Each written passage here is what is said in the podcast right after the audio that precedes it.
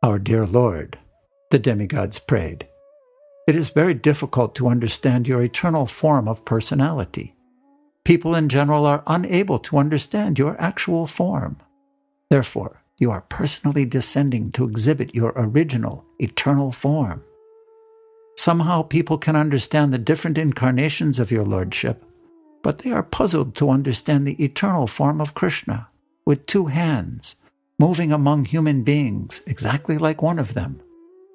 This eternal form of your Lordship is ever increasing in transcendental pleasure for the devotees. But for the non-devotees, this form is very dangerous. As stated in the Bhagavad-gītā, Krishna is very pleasing to the sadhu. It is said, paritanaya sadhunam. But this form is very dangerous for the demons, because Krishna also descends to kill the demons.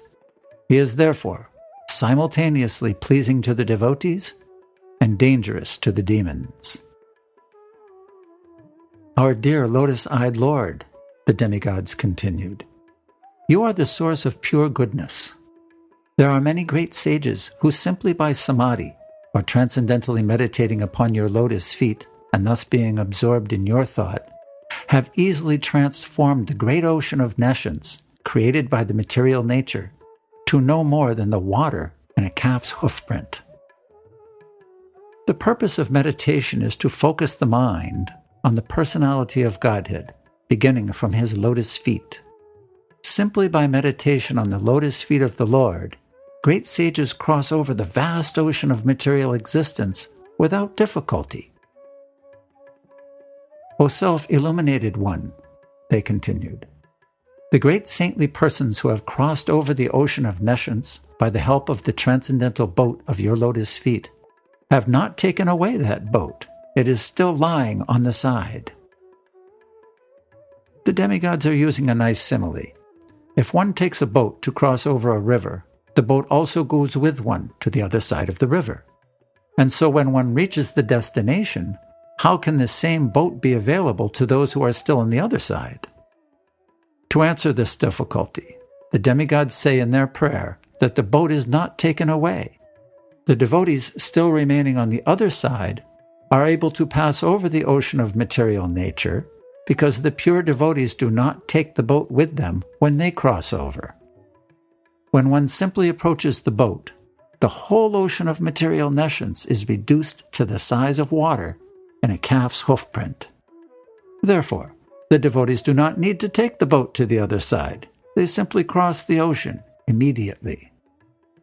Because great saintly persons are compassionate toward all conditioned souls, the boat is still lying at the lotus feet of the Lord.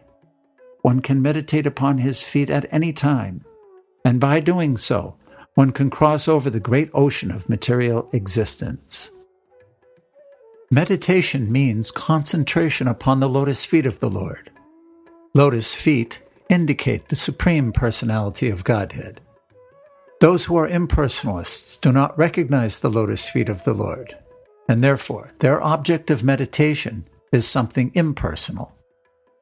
The demigods express their mature verdict that persons who are interested in meditating on something void or impersonal cannot cross over the ocean of nescience. Such persons are simply imagining that they have become liberated. O lotus-eyed Lord, they prayed. Their intelligence is contaminated because they fail to meditate upon the lotus feet of your Lordship.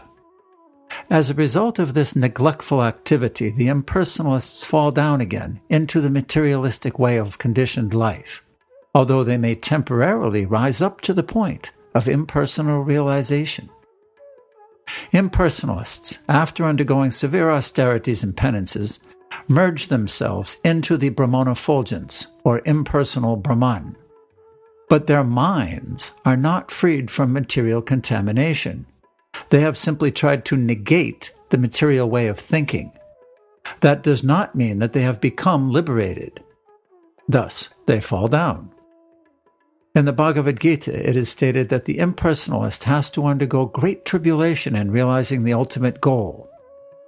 At the beginning of the Śrīmad-Bhāgavatam, it is also stated that without devotional service to the Supreme Personality of Godhead, one cannot achieve liberation from the bondage of fruitive activities. The statement of Lord Krishna is there in the Bhagavad-gītā, and in Śrīmad-Bhāgavatam the statement of the great sage Narada is there. And here also, the demigods confirm it. Persons who have not taken to devotional service are understood to have come short of the ultimate purpose of knowledge, they prayed, and are not favored by your grace. The impersonalists simply think that they are liberated, but actually they have no feeling for the personality of Godhead. They think that when Krishna comes into the material world, he accepts a material body. Therefore, they overlook the transcendental body of Krishna. This is also confirmed in the Bhagavad-gītā, Avajananti Mam Mudha. In spite of conquering material lust and rising up to the point of liberation, the impersonalists fall down. If they are engaged in just knowing things for the sake of knowledge and do not take to devotional service of the Lord, they cannot achieve the desired result. Their achievement is the trouble they take, and that is all. It is clearly stated in the Bhagavad-gītā that to realize Brahman identification is not all. Brahman identification may help one become joyful without material attachment or detachment, and to achieve the platform of equanimity. But after this stage, one has to take to devotional service.